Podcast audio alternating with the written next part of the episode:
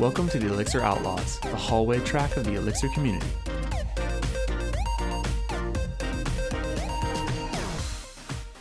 I need a different boom arm for my microphone. It's not long enough, so I have to like lean super far forward in order to get close enough. That's no good. This is some real problems. First world. Yeah, or otherwise. What if I raise this up and then I just scoot, scooty scoot forward here? Ooh, this is much more comfortable. I get to see your forehead. This is awesome. It's perfect.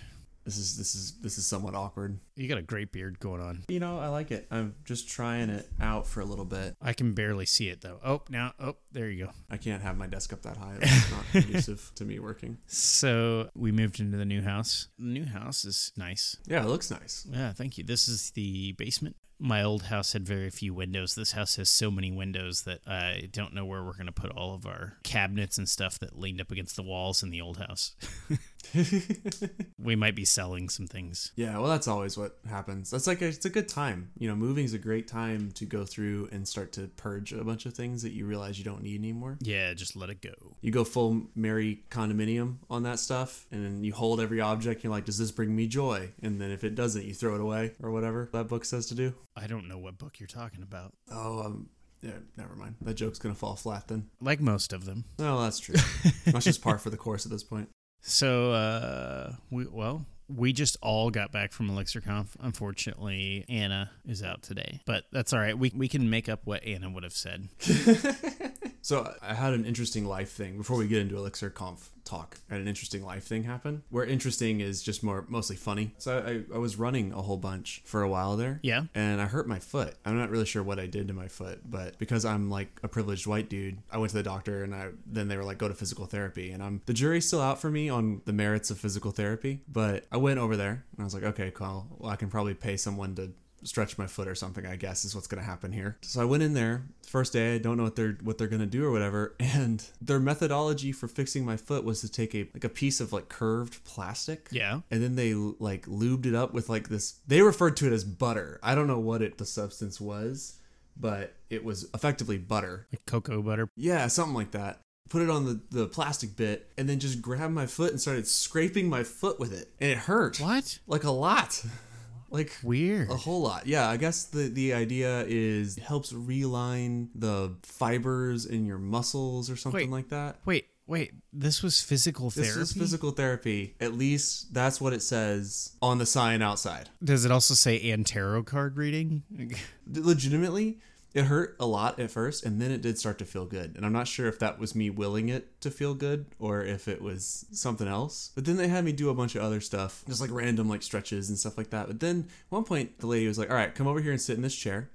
I went and sat in the chair, and she brought a cup over, and the cup was filled with marbles. And she dumps out all the marbles on the floor and then is like, all right, pick up all of these marbles and put them back into the cup. With your with your foot. That actually makes sense. I mean, a lot of physical therapy is just exercise, right? Right, right, right, right. But the whole time, I'm just looking at this going, how many other people's buttery feet have picked up these marbles and put them back in this cup? Did you have to drink from the cup? Well, I had to drink from the cup. That would be, that would be, that would be... That'd be ridiculous. But the whole time I was just like, I've got butter all over my feet. And I'm going to pick up these foot marbles and put them back in this cup. And how many other people's foot marbles? Like, how many? Where have these foot marbles been?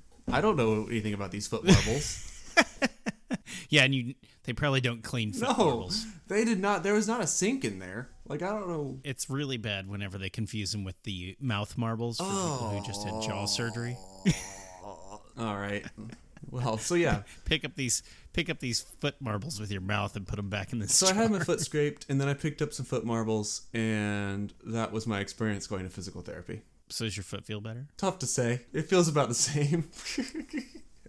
I think you have to do it several more times. You know, at, at ten easy payments of like one hundred twenty dollars per visit or something like that. So are you going back, or are you just buying your own foot marbles and a squeegee for putting butter on the bottom of your foot? Sorry, so um, you broke all the hilarity here. I know. I'm sorry. I, I'm on call and I just got paged. Uh oh, my bad. Is the world broken? This won't take but just a second. I'm sorry. That's okay. No problem. Unfortunately, like. I can't not be on call. I can't wait for my daughter to edit this section about foot marbles. Oh, I know, right? Foot marbles. She's going to be dying. So yeah, so I picked up the foot marbles. Hello, Juliet. Should I put subliminal messages into the podcast? Like, if you take every third word, it says, "We miss you, Juliet. You should come home this weekend." No. That's pretty good. I'm going to start leaving her messages through the podcast. I'm almost done. Oh, that's okay. I'm just talking. You'll have no idea what I was saying. Well, actually. Well, actually. Well, actually. I have had more people come up to me and talk to me about your internet voice than anything else we've talked really? about. They think it's hilarious. I told them that's the only way that you talk as soon as we shut off recording. You normally force your voice to be deeper. Come on. Don't do this to me right now. Uh-oh. I don't mind being on call generally. I don't like being on call. I respect the fact that it has to happen. I have like very specific things that I care about. What kind of specific things? Tell me about your relationship with your mother. I feel like I'm being a psychologist here. I'm just going to give everybody the play-by-play. I have never seen Chris's face look so serious. He is definitely solving problems. Take this kind of stuff seriously. That's good. I and also take on-calls like super seriously. Like, there's certain things that are worth paging people over. There's certain things that aren't. And if you're going to page people, then like it needs to be actionable. Every page needs to have a list of steps to like start diagnosing and debugging and trying things and whatever else. That's how that needs to be in order to make on-call work for everybody. I take the, the systematizing of on-call really seriously. It's like any bug ticket, right? If you don't give me steps to reproduce it, it's kind of worthless. And especially if you want to give me a call to fix something in production, if it's that important and you don't give me steps to reproduce it, unless you don't know, that could be it too. All right. Uh, I think I know what I'm doing now. All right. Fixing production one bite at a time. Are you fixing production like in the in the Erlang video? Did you just like log into I E X and retype a function and reload the module right there in I E X? I wish. That'd be that'd be pretty awesome. That would be pretty dope. I guess we're gonna have to put a link to the to the Erlang video in our show notes. Yeah, yeah. I'm almost done. Ho- hopefully for real this time. Should we leave all this in? Yeah, absolutely. This is good. This is good podcast right here. This is solid podcast. Elixir in real life. How do I? But how do I do this? Although I can hear the dissension right now. Isn't this Elixir and Erlang and O T P? Just let it fail. It'll restart and everything will be fine. That's not how this works. That is, that is just not how it works. Well, it, it can be helpful. Yeah. And we still make mistakes in restarting, and we have other problems like browser caches and all kinds of technology you have to deal with. We can't solve all the world's problems. Should we put a disclaimer in here for your employer to let them know that you're not sharing your screen or showing code, so I don't need to sign an N D A? Yeah, I'm not even looking at actual code. Okay. All right, I'm done. I'm fixed. Fixed it. Yay! I'm sorry. I'm so sorry. Where were we? Foot marbles. Oh, yeah, foot marbles. You can leave in the I gotta go fix something in production real quick part, but then just cut all of the middle parts out. All right, we'll leave that as a note for Juliet. Thanks, Juliet. We appreciate you. So, yes, so I had I had to pick up foot marbles, and that was my therapy session. That would be kind of weird. It's like, you ever been to, like, had a, like, a full body massage? Exactly one time. Uh, yeah, they, they put oils on you, and then, I don't know what it is, but when they do my feet and I get oil between my toes, it's like the worst feeling ever. I feel like we're really going to gross a lot of people out with this episode. Yeah, maybe. We've entered into that territory. Some people are pretty grossed out by feet. Some people really appreciate feet. I don't know. Uh, yeah, I've had two in my life. One was when I was in the Middle East because it was like five dollars for a thirty minute massage. And then this like old Filipino lady came in and just beat the crap out of my back for thirty minutes. It was amazing. I could barely get up from the table. I felt like Jell-O. Mm, Jell-O. What flavor? Uh, I'm probably um, more of a... Are you a lemon lime kind of guy? I, I was thinking National Lampoon's Christmas Vacation, where they bring the lime Jell-O with cat food mm, floating in it. Mm-hmm, mm-hmm. Or, or uh, um, maybe I'm from Utah and I have lime Jell-O with shredded carrots floating in it. Is that a thing? I have no idea. So... So just getting back from Elixir Conf. Uh, wait, I have one other piece of. Yeah, I actually prepared. You're you're taking me off my game. You're, I, you're t- I I have notes. I have notes here. We're gonna talk about Elixir Conf. That's gonna happen because I mean I think we're contractually obligated to talk about it with ourselves. But I did want to point out one of the best things I did at Elixir Conf was I started reading uh, Philosophy of Software Design. Oh, it's kind of a newer book that just came out. It's really good. highly recommend. It's very thin, but pretty dense. And uh, I'm not very far into it, but so far I, I really, really like it. And it's mostly a book on how to manage complexity. Who wrote it? Uh, John uh, Osterhout, Osterhout. Something like that. He's been around for a while. It's good stuff. I'll have to check it out. So when you first started to say it, what popped in my head was Psychology of Computer Programming, which is another really good book. But uh, now you brought up books, so I have to I have to talk about Piftis. The book that, that that that never ends. That yeah, just keeps on going. I and, and I think I figured out my problem is that there are exercises in the book, but I don't actually have answers to those exercises, and it drives me crazy. I'm not sure if I got them right, and then some of them I'm like, I, I don't know. So here's what I've decided. I'm just going to read the dang thing all the way through and not worry about the exercises, and then we'll we'll see how I feel at the end. Mm-hmm. And maybe I end up needing to read it again, but at least we'll be able to talk about it for real. I think that sounds like a good plan. I did meet a few people at Elixir Conf who like pulled the book out of their backpack and, and showed it to me. They said, you, you made me buy this, and my condolences to them. I hope they survive, because that book has been uh, been rough on me. You have a bad relationship with that book at this point. Like, now it's personal. I think that's half the problem. Well, it's it's because I can't handle not knowing. So when I have a question in there, I just want to dig into it and dig into it. And that's a deep well. You can talk about Elixir Conf after this. But, you know, this is an actual ongoing discussion in education, right? Like, this is the fundamental problem with constructivism. Or not fundamental problem. Like, the constructivism is actually a really great way to teach people stuff. But one of the problems with constructivism is that if you ask people to solve a problem, if they get the wrong answer, they don't know if it was because they formed the problem wrong in their head, or they just did some of the steps wrong. Like, they, they don't know at what point they failed. And I think that's what you're running up against, right? Is like, I don't have the answer, so I can't check my work. So I feel like I got the right answer, but maybe I didn't. And I'm not sure why I didn't get the right answer. Did I fundamentally not understand anything, or did I just like not do division correctly? Like, and it's hard to it's hard to figure out what the what the difference is. Right, and even if you're given the answer, if you're not given the steps to get the answer, you have the same kind of issue. Like, I, I got the answer wrong, but why? And I think that that's why sometimes it can be really hard for self-learning.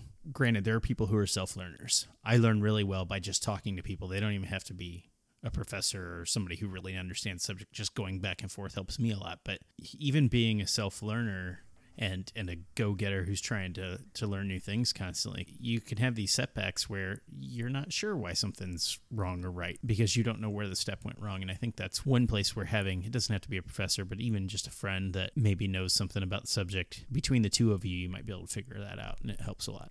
This is why I like pair programming, but that's a different subject. I was talking to someone about this, uh, about a related thing. Actually, just like last night, I was with a group of people who I would consider them to be some of the smartest programmers that I've ever talked with, hung out with, been friends with, all that kind of stuff. Like, they're just really knowledgeable about the things that they're really knowledgeable about. We sort of were talking about this idea of being smart. And I think it's actually in a lot of ways incorrect to say that, you know, they're the, they're smart, smarter or whatever, because it doesn't really mean anything. It's like, you can't sort of have an objective view of like what that means in a way that's useful. You know, there's all these like silly like, I Q whatever things that don't really matter in the real world. Most members of Mensa work at gas stations or something like that. There's there's rubrics about that kind of stuff that are that, that kind of prove that those aren't useful scales. But the thing that I actually feel like separates those people from a lot of the others that I've worked with, and is definitely like an inspiration to me, is it's not that they were gifted with some like innate intelligence or understanding of how computers work or how this like subset of programming or distributed systems or machine learning works. It's that they were willing to work on it much harder than everyone else. Like Penn and Teller uh, have this bit. I think Penn talks about this, about doing magic, and he's like, basically the for any like truly interesting magic trick, the key to it is that there is some part of that trick that a magician was willing to work on for far longer than any reasonable human being would expect them to work on it. They worked on some inane, tiny piece of minutia that was the core of the trick, and that's the real magic, is that no one would believe that anyone would ever work on that thing for that long. And I feel like that's a little bit true about the people that I really admire, and, you know, many, many different fields, definitely in programming, is they were willing to work on it much longer and then like seek out that information from other people and gather all these different sources far longer and f- with far more, you know, vigor than anyone would uh, would expect them to. I don't think it matters what field you're in. If you're a professional baseball player at the top of your game, talent is a is a minimal thing. I think passion and like the willingness to maybe, let's if we're talking about baseball, to get up and hit a baseball a hundred times every morning in a batting cage or or whatever. or even just to swing a bat over and over without even hitting a baseball, and trying to, to eke out that little bit of extra performance and learn that one more thing that sometimes only comes with lots and lots of practice. It sometimes it's just sheer effort. It's just sheer effort and determination just to keep going through it. Like you going through purely functional data structures is at this point just like, it's just going to take sheer effort.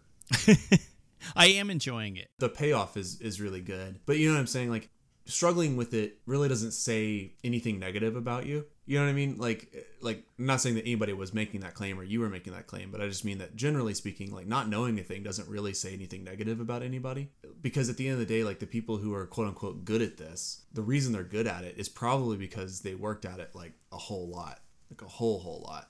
And there's nothing necessarily innate about that other than maybe a predisposition to keep carrying on even when it's long past the point where it was probably reasonable to keep carrying on. So what do you do to keep carrying on whenever you find something difficult? I think I do what you do, which is you find people to bounce ideas off of or to help explain it or whatever. Um, I mean, it totally depends on the subject matter. You know, for the Raft stuff that I, I've been working on, I mean, that took me six months to get kind of right. And the majority of that time was reading, rereading, prototyping pieces of that paper in order to understand the subtleties of it. Because that paper, while it, you know, it's it's billed as like the understandable consensus algorithm, that paper is subtle as hell. There are things in it that are so subtly discussed and defined that if you don't get them right, nothing works. Like it's just, the thing is brittle. Uh, you know, this is also part of why you can't like cherry pick pieces out of that paper and have them all work, because that paper is super, super subtle and all the pieces have to go together, or you don't have a thing called Raft anymore. Those pieces don't compose in a way that's safe without all of them. It'd be like, it's uh, it's a little bit like saying like, I have addition, but all the only invariant that I that I worked out was like commutivity. You should write this down. Yeah, I'm, I'm working on a blog post. Oh, nice, nice. I look forward to reading it. But in any case, so if in that kind of, in that case, like I just did it a bunch of times. You know, I just read it over and over again. I like laid on my hammock and reread it and really tried to think through it and then tested it. Tested my knowledge of it until I got something that kind of worked. So you got up every morning and hit a hundred baseballs. Yeah, well, I mean, sometimes for certain problems you have to do that with some breaks in between, but uh, and and not every problem's worth doing it, doing that. You know, otherwise it's finding other people who are interested and being able to ask them questions about it and seeking out people to help you validate your assumptions and or invalidate your assumptions. That's usually my case. I gotta invalidate them. And I think I think there's something to this idea that it's it's very, very subtle and very case dependent. So I can only speak for me, but I know for a fact I'm basically the sum total of the five to six people that I'm closest to at any given moment. So if I'm hanging out with people who are also super driven and really like pushing the boundaries of whatever it is that they're into, regardless of the field, that is a motivator to me to also do that, because it's part of my social makeup at that point. You know, likewise, like before I jumped down the path of that led me to Elixir, like I was hanging out with a bunch of people right after college who, you know, they were great people. They were all nice. They were all my friends, but they were also sort of just doing whatever. Like they were sort of working jobs, weren't enthused about anything. That's fine. Like that's a, that is a way to live life, but it wasn't, it wasn't interesting to me. And, and as soon as I started hanging out with people who were like really, really driven, that was a motivator for me that led me down like a five, six year long path that took me to where I am now. I think that's what, what happened to me too. I had, I had a, a very good uh, set of people that I worked in a project with who were going out to meetup groups and stuff like that all the time. Long before meetup was around, I had never heard of these groups uh, and started going to them. Then I ended up running a couple groups for about eight years and, and probably would still be if I hadn't moved. But I think that user groups are a fantastic place to find those motivated people who want to learn. I mean, one guy, I ended up working with him quite a bit. I was driving one hundred miles each way to run a, a group because I, I worked one hundred miles from my home too. I'm glutton for punishment. And this guy shows up to the meetup and, you know, I could, he was new to development. And he had written a few things. I started talking to him and he says, oh yeah, I, I live in uh, Rolla, Missouri. And I was like, I live eight miles from you. and, and when I saw how motivated he was, I gravitated towards him. I just had to know him. Now we've become really good friends. And in five or six years, he went from you know, remote help desk, talking on the phone to people calling in and saying, I can't open my C D ROM, to he's a lead developer at a company writing Elixir. And he's fantastic to talk to. Yeah, it's just amazing to be around motivated people, and, and motivated people create more motivated people. Just like positivity creates positivity, negativity creates negativity. So surround yourself with positive, motivated learners. I find a great place to do that is at conferences, much like Elixir Conf. Great segue. That was good. That was good. I could, I could almost ride on a two-wheeled vehicle without falling over. It's also the hallmark of any good podcast that you have to call out all your good segues, thus ruining the segue. That's right. But this segue had flames painted on the side. That's true. It was so a pretty, awesome. It was a pretty rad segue. Sorry. Also, the whole time you were like, you know, I used to drive one hundred miles. All I could think of in my head was like, and I would walk one hundred miles just, just to write some elixir at your door. That's my, my favorite part of that song is, uh, what does it say? Um, And when I haber, I know I'm going to be, I'm going to be the only man who habers with you, or something like that. And da, nobody da, in their, da. yeah, nobody in their right mind knows what habering is. So. And yeah, I, I would walk one hundred miles, and I would uh, spawn one million more. okay. Okay. We, we're degrading. So Elixir Conf. So Elixir Conf. Uh, where most of the talks were better than our singing. Um, well, that's not saying much. So, well, let's see. I showed up uh, Monday and and helped out at ner- Nerves training on Tuesday with uh, Justin Schneck and uh, Frank Hunlith. And friends of the show. Friends of the show. name name dropping. And Connor, Connor Rigby was helping out too. And friend they, of the show. They had, Friend of the show. He was on the show. I know. Guest of the show. Guest, is that better than friend of the show? I don't show? know. There's there's probably a tier ranking that I'll let other people decide. Yeah, let's let somebody else draw that pyramid out. So it it was really cool training. I think it was fantastic. In one day, they came in and made an entire touchscreen, seven-inch touchscreen kiosk that used Nerves and Phoenix, and ha- you you could add a slider. You could really do anything you want, but they added a slider that would turn up the brightness and down the brightness of the screen, and then a signature block like you would have on if you're going to sign your name for your credit card processing or anything like that. And that was pretty amazing to see that go from some of the people who had never touched Nerves before to being able to have a front end on a touch screen in one day. That's awesome. Yeah. So I, I talked to Justin afterwards and picked up the kit that he had because he had a couple left. And I, I think I'm going to maybe use uh, Scenic in, instead of Phoenix and, and try to do do a touch panel for automating my office, just because it'll be fun to do. You know, like I, I could buy a panel for four hundred dollars, or I could spend ten thousand hours worth of my time creating a panel. So... What's your time really worth at that point? I mean, come on. Nothing. Scenic seems cool. That was uh, Boyd's talk uh, at, at Elixir Conf, and he was unveiling. I think he's. I mean, he's been working on it since like Elixir Conf Orlando. I mean, he talked about it back then. He already hinted at it. Maybe, I don't know if he was like actively working on it or not, but seems like it's been in the pipe for a while. Yeah, it was it was definitely there in Elixir Conf last year. I didn't go to the one in Orlando, but I went to the one last year, and since last year I've been like, hey, hey, when are you gonna release this? Hey, hey, hey. I was super excited.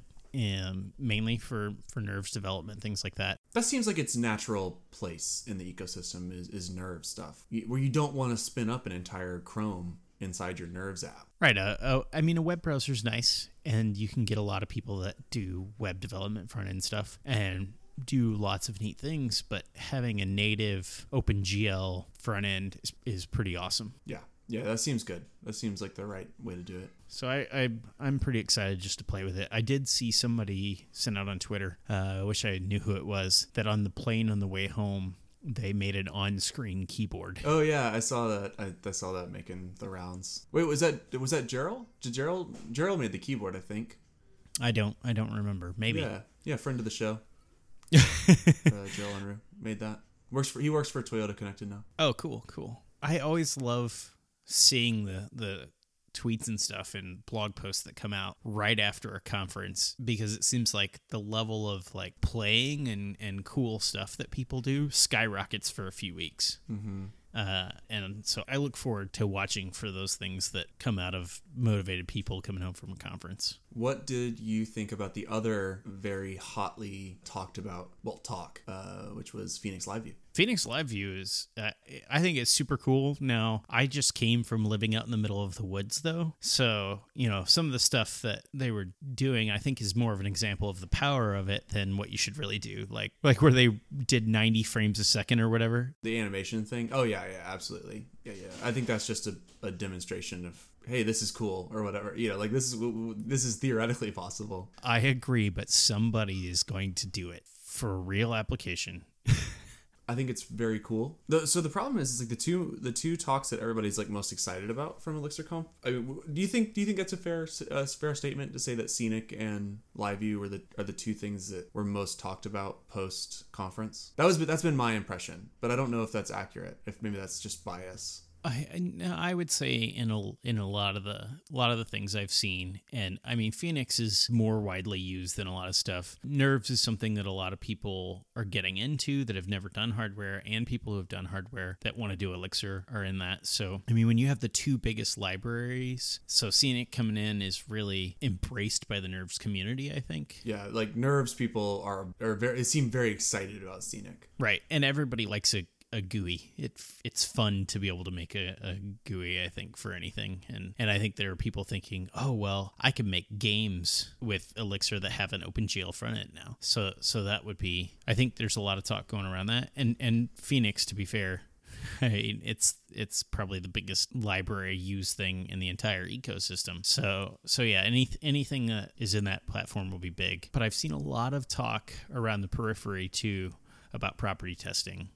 I mean, we had two talks on it. There was a through line throughout a lot of the talks that even if they weren't about property-based testing, they talked about property-based testing. And all, the hallway track, right? I tried to record hallway track. I only remembered to pull out my microphone once, but almost every time I was in the hallway, that's what somebody was talking about. I mean, right after the Phoenix talk and right after the Scenic talk, that was the hallway completely. Yeah, yeah. People seem real abuzz about it. I mean, there's three distinct talks just about property-based testing, uh, not including all the other throwaway mentions that happened. I only remembered two. No, there was three. There was, there was three specifically. Okay, so we have Michael Stalker, who did... Um, He's talking about how to choose properties. I, I thought that was a really well-presented talk. Mm-hmm. It, and the very beginning of it, you, you should go watch it, anybody who hasn't, because the beginning of that talk was, it drew me in. I actually was fixing some property-based tests for my job when I was sitting in the front of that talk, because we ran into a big issue when I was talking to Claudio the day before that I was trying to solve. But uh, friend of the show. Friend of the show.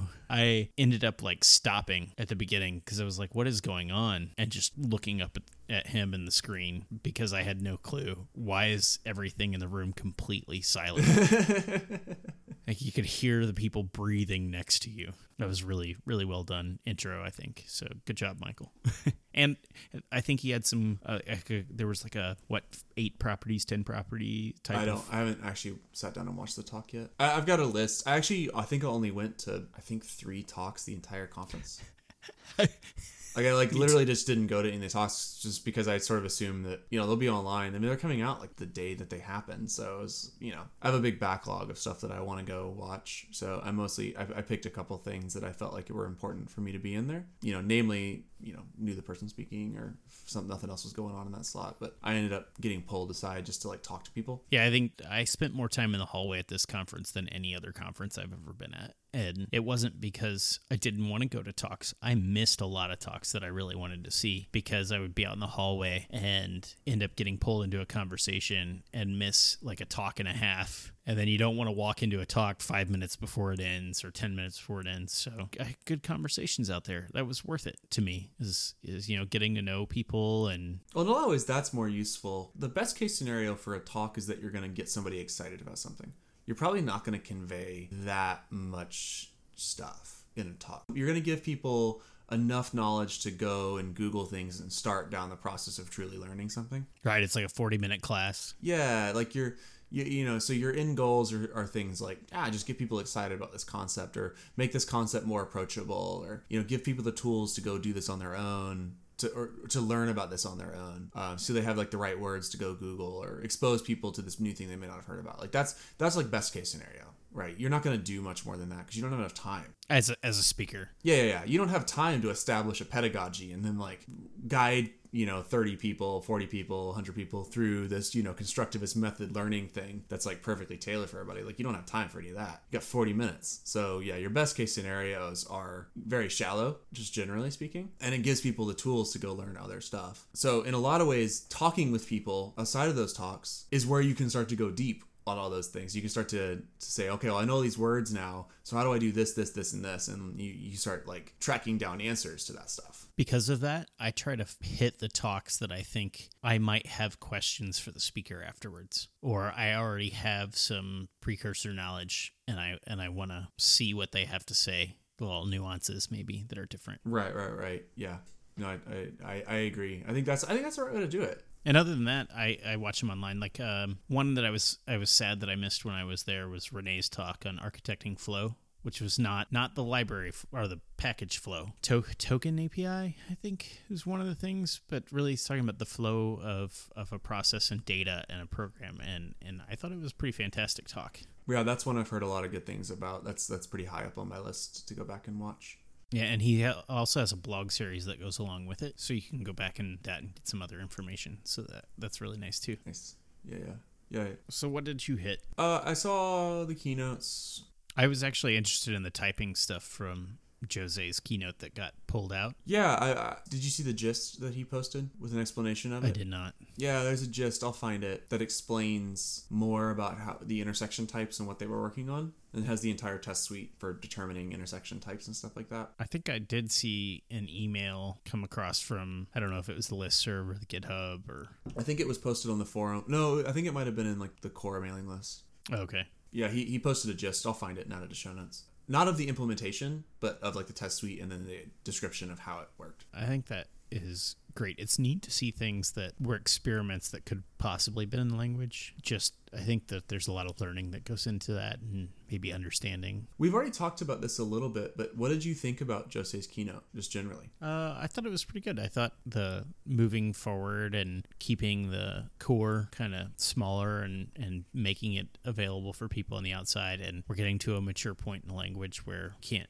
changes much. That's kind of the stuff that I really got out of it, and and I thought that was good. I, I agree. I think I, th- I thought the keynote was good. My initial reaction to it when he first, you know, kind of led in with, well, let me let me, let me try. In the t- keynote, he talked a lot about here's the things that we tried. You know, here's the things that we've tried over the past year or so, and here's what's going to make it, and here's what's not, and here's why it's not. And the majority of them aren't going into the language. Like the majority of things they tried aren't going to be added to the language. So, you know, the things that they talked about were stream data, uh, X H T T P, the type system thing, which no one knew about uh, outside the core team, as far as I know. I mean, maybe some select people did, but I don't, I think the majority of people hadn't heard that they were doing that. And um, something else that I'm forgetting. But in any case, in, in, in each case, they were basically like, these things aren't actually going to go in. Here's why. We tried it. It's not what it wasn't the right fit. We didn't want to encourage these patterns. I don't know, like whatever it was, right? And I actually really appreciated that honesty and transparency and, and in a lot of ways like vulnerability, because it'd be pretty easy to get up there and say, well, one, not even bring it up and just ignore it and ignore all those things and then just let them kind of fade. And at the same time, it would be good to get up there. Like they didn't have to tell us that they worked on a type system. They didn't have to, they didn't even have to bring that up because no, no one knew.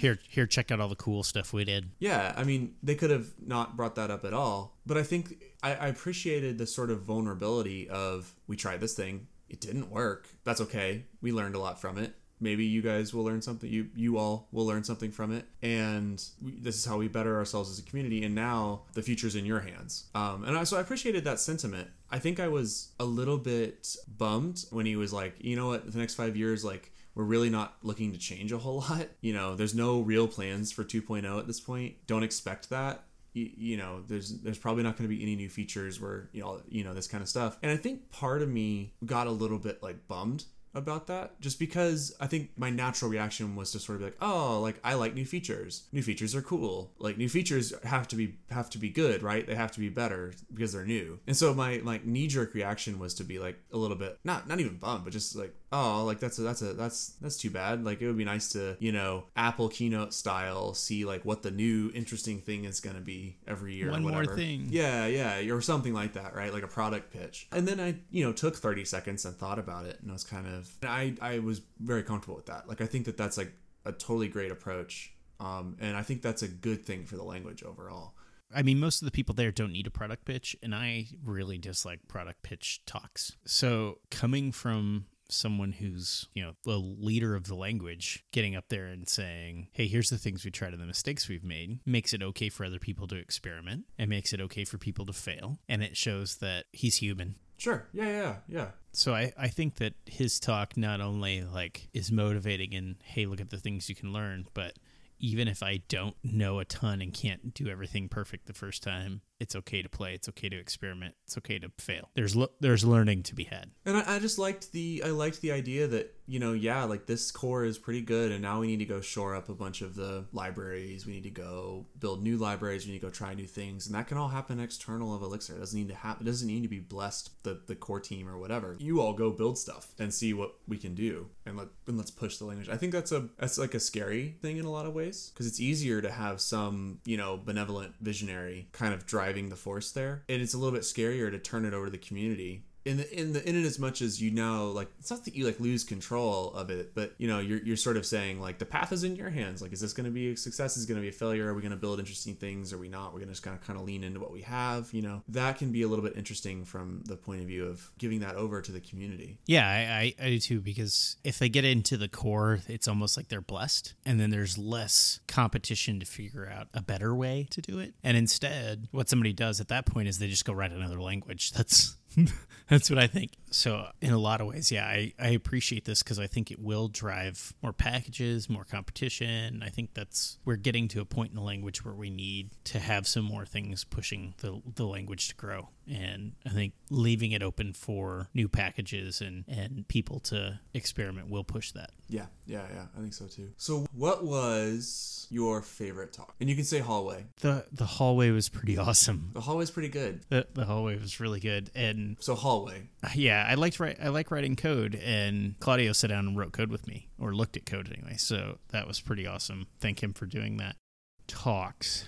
I would have to say, really, that, that property testing talk was pretty good. Michael's. Yeah, and I loved the way it was presented. That made it awesome. And then I was just really impressed with the Nerves training. So it's, I know we talked about both of those already, but I think that that hallway, Michael's talk about properties, picking properties, and the Nerve stuff, are, it's pretty hard to choose between those. Okay, I have to choose hallway, because I, I like sitting down with people and working side by side, and that's what I got to do. So that was pretty awesome. Nice. How about you? Um, the hallway was pretty good. I think if I had to pick a talk talk, the one about using property-based tests to do net splits and find bugs in Phoenix presence. Is that the dis- breaking distributed Elixir? Yeah, yeah, yeah, yeah.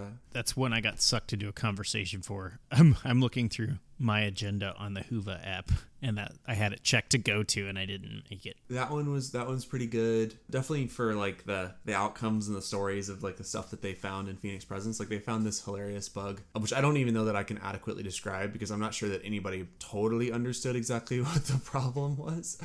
There was some bug in Phoenix Presence where if you added fifty-two users to one node and then removed fifty-one of them, then that final user never propagated to any of the other nodes. Like it broke It broke propagation. I heard people and talking it was about that. Specifically, like those numbers. Like it only worked if it only reproduced the bug if it was those numbers, or like uh, it was like some, or if it was like fifty users. Like there was some number at which it, it broke the bucketing or something like that uh, that Phoenix Presence uses under the hood. Were they using Stream Data to test no, that? No, they're using Proper. They were using Proper, and they were actually, I believe, spinning up nodes in Docker containers and then segmenting the network via I P tables. So they're just like severing connections between Docker containers to try to induce these failures. So, sounds like uh, I need to go watch this talk today on one, one point five speed. Yeah, they found a handful of bugs in uh, Phoenix Presence. Nice. which was interesting. Um, and it was it was fun to hear about. Those sorts of stories are always interesting to hear about to me. But yeah, that one was pretty good. I honestly didn't go to enough of them, of the rest of them, to have a super strong opinion. I really liked friend of the show, uh, James's talk uh, about uh, event sourcing, mostly because I, I thought it was a super reasonable take on event sourcing that didn't mandate, you know, here's this framework with these, you know, D D D terms, and here's all the, the right jargon to use to be good at event sourcing. And he gave a very, he explained the problem really well. He explained the trade-offs that they had and the constraints of their problem, and was kind of like, we actually don't need any of these other guarantees that these frameworks give us and that kind of stuff. And so we made the thing work for our use case, and here's what we learned by doing it. I, I just thought that, I thought that was a well-delivered talk, just because of the, it, it actually discussed a lot of the trade-offs that they had to make. And they, when they, in, I think that gets lost a lot of times when people talk about applying these sorts of patterns, is the subtlety of what is your use case and what do you have to do? You know, what goal are you trying to achieve? And do you need all the other baggage that you're about to adopt from all these other things? You know, from adopting like a framework or whatever. So I thought that was a um that was a I thought I appreciated that take on it. Talk number two added to my list to watch.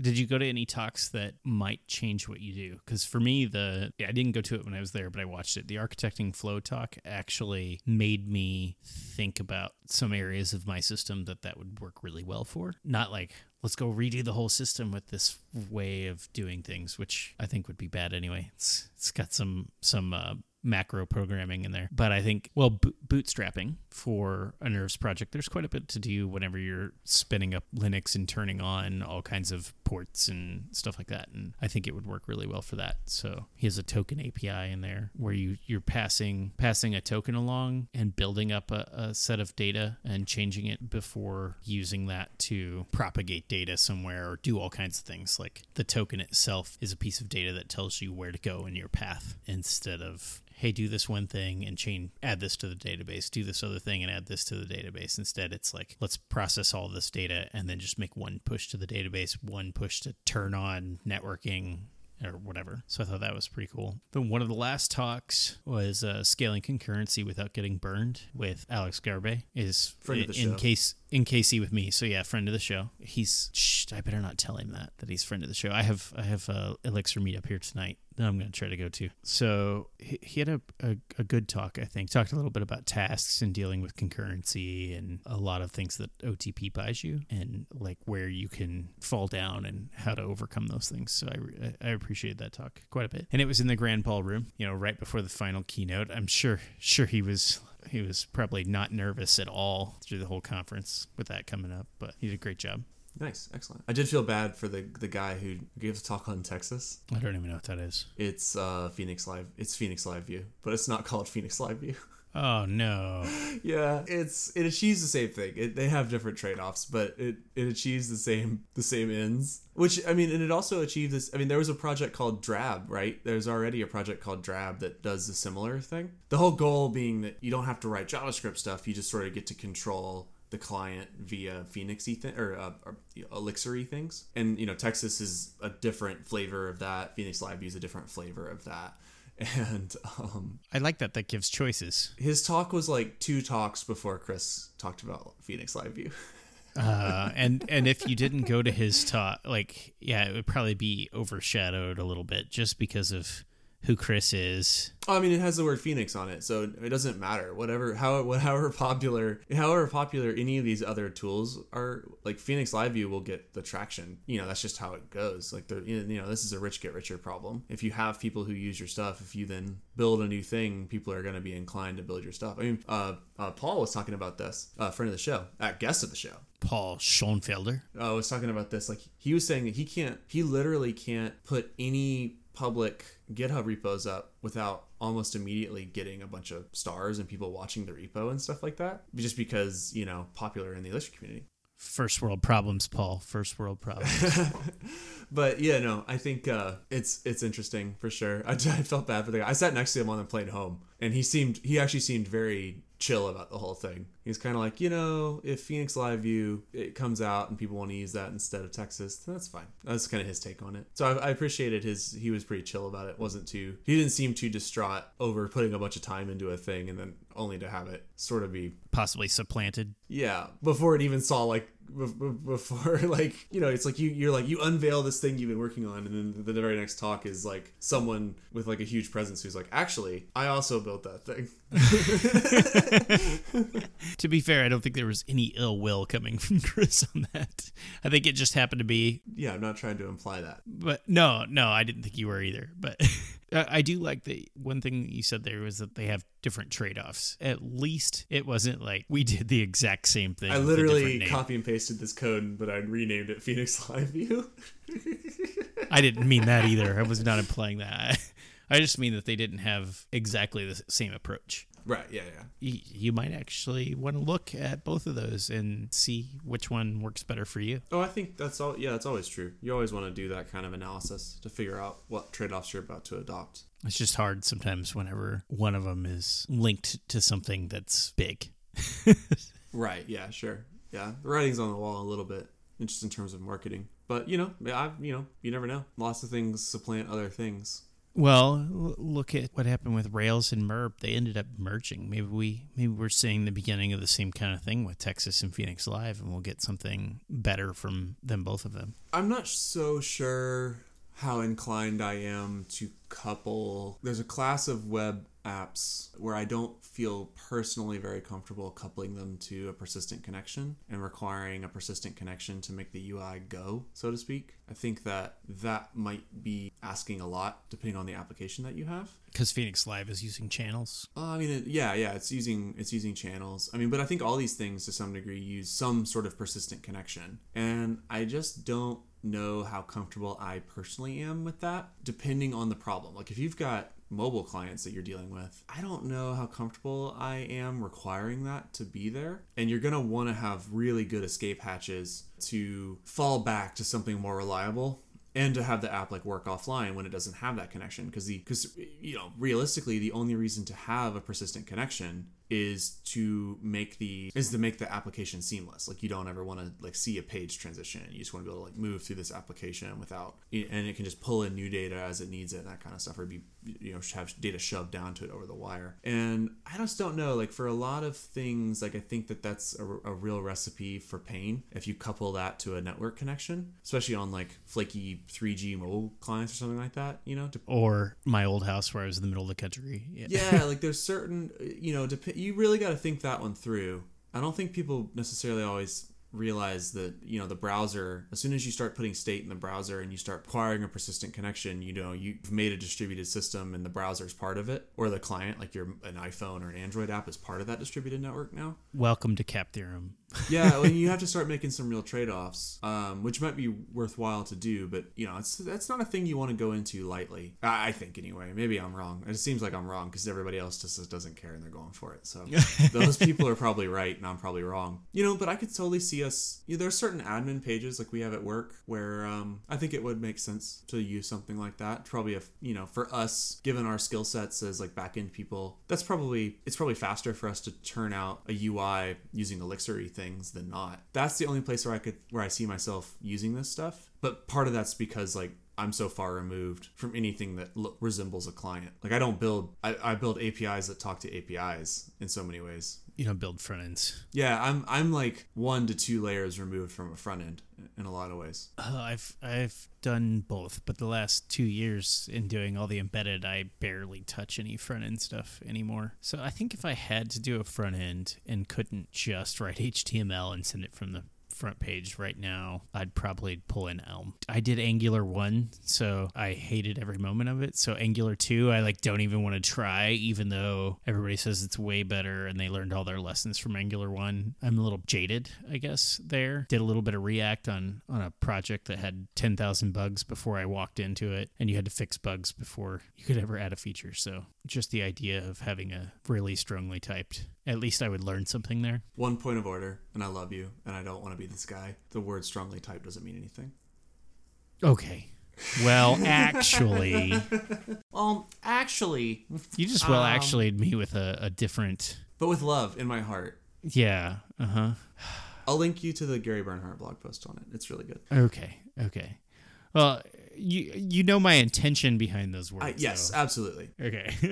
But I just figured while we were in the privacy of this podcast, I would gently correct you. Yeah, thanks. Where nobody can hear it. Exactly. Uh, I mean, I will say I um I would not reach for Elm ever. But that's me. Like that's that's that's my own preferences for that stuff. We'll have to talk about that sometime. This is not an Elm or front end podcast, sir. Right. Yeah. And I have to go teach math. Oh, okay. Because I, I mean, we've been we've been on here for a while, but you had to go fix production problems. I think I think uh, title of the podcast: Production Problems. You don't want to call you don't want to call the show Foot Marbles. Foot Marbles. Oh, that might be better.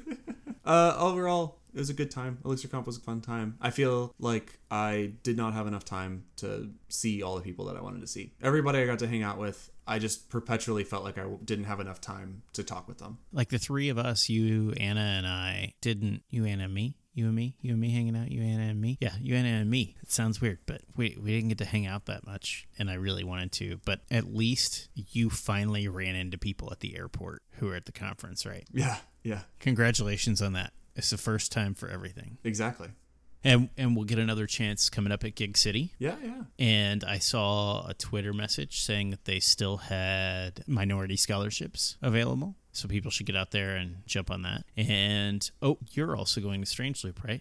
I'm going to be at Strange Loop. Uh, not next week, but the week after. I will see you at Strange Loop, too. Oh, yes. Very um, fun. Hit, hitting Strange Loop and the Erlang I C F B. Nice. If any of our Elixir friends are at Strange Loop, they should come up and say hi. That's right. This will be out before Strange Loop, right? It should be. If you're an outlaw, come on up. We have stickers still. We have we have stickers. Lots and lots of stickers. I have. I gave away all my stickers. Did you really? Yeah, just about. I think I'm down to like five. You had a hundred stickers. Yeah, gave them all away. Yeah, I did not. But I have like another three hundred in a bag. Stingy with the stickers. Anyway, they're my stickers. I'm kidding. No, I just didn't want to bring the whole bag downstairs and pile a bunch of stickers on everybody, and, and then you have to deal with getting them home without bending them. And I had a big padded envelope for them, so I'll, I'll bring you more. It's Strange Loop. Please do. Bring yeah, I'm more? Almost out, so I need to replenish my stash of stickers. We might actually have stash. to make another order. Sticker stash. So. And and remember, people, even though Chris has a beard and is way taller in person than he is in audio, freakishly tall. Freakishly tall. Huge. He's like he's like Robert Wadlow's twin. And at Strange Loop, you're right across the river from Robert Wadlow's home. Maybe you should go visit. But Chris is a nice guy, and you can approach him. And I'm going to make a promise, Chris, and you're going to have to keep it. Okay. I'm not sure if I'm ready for this. Chris promises to not well actually you. If I only do that him. to I only do that to, to Amos. Amos is the only one who gets that treatment. Oh man! All right. Well, I All right, appreciate go teach math. Uh, coming in today. Thank you very much. I, I missed. We we haven't recorded in like three weeks because we've been running all over, and then we had one of the podcasts, two of them got corrupted. So oh yeah, yeah. I guess one of them just got outdated. So I was like, we're not going to release talking about going to Elixir Conf after. Elixir right, right, right, started, right. So seems, seems loose. Seems like a bad strategy. Yep. All right. All right. Have a good one. Later, man. All right. Take it easy.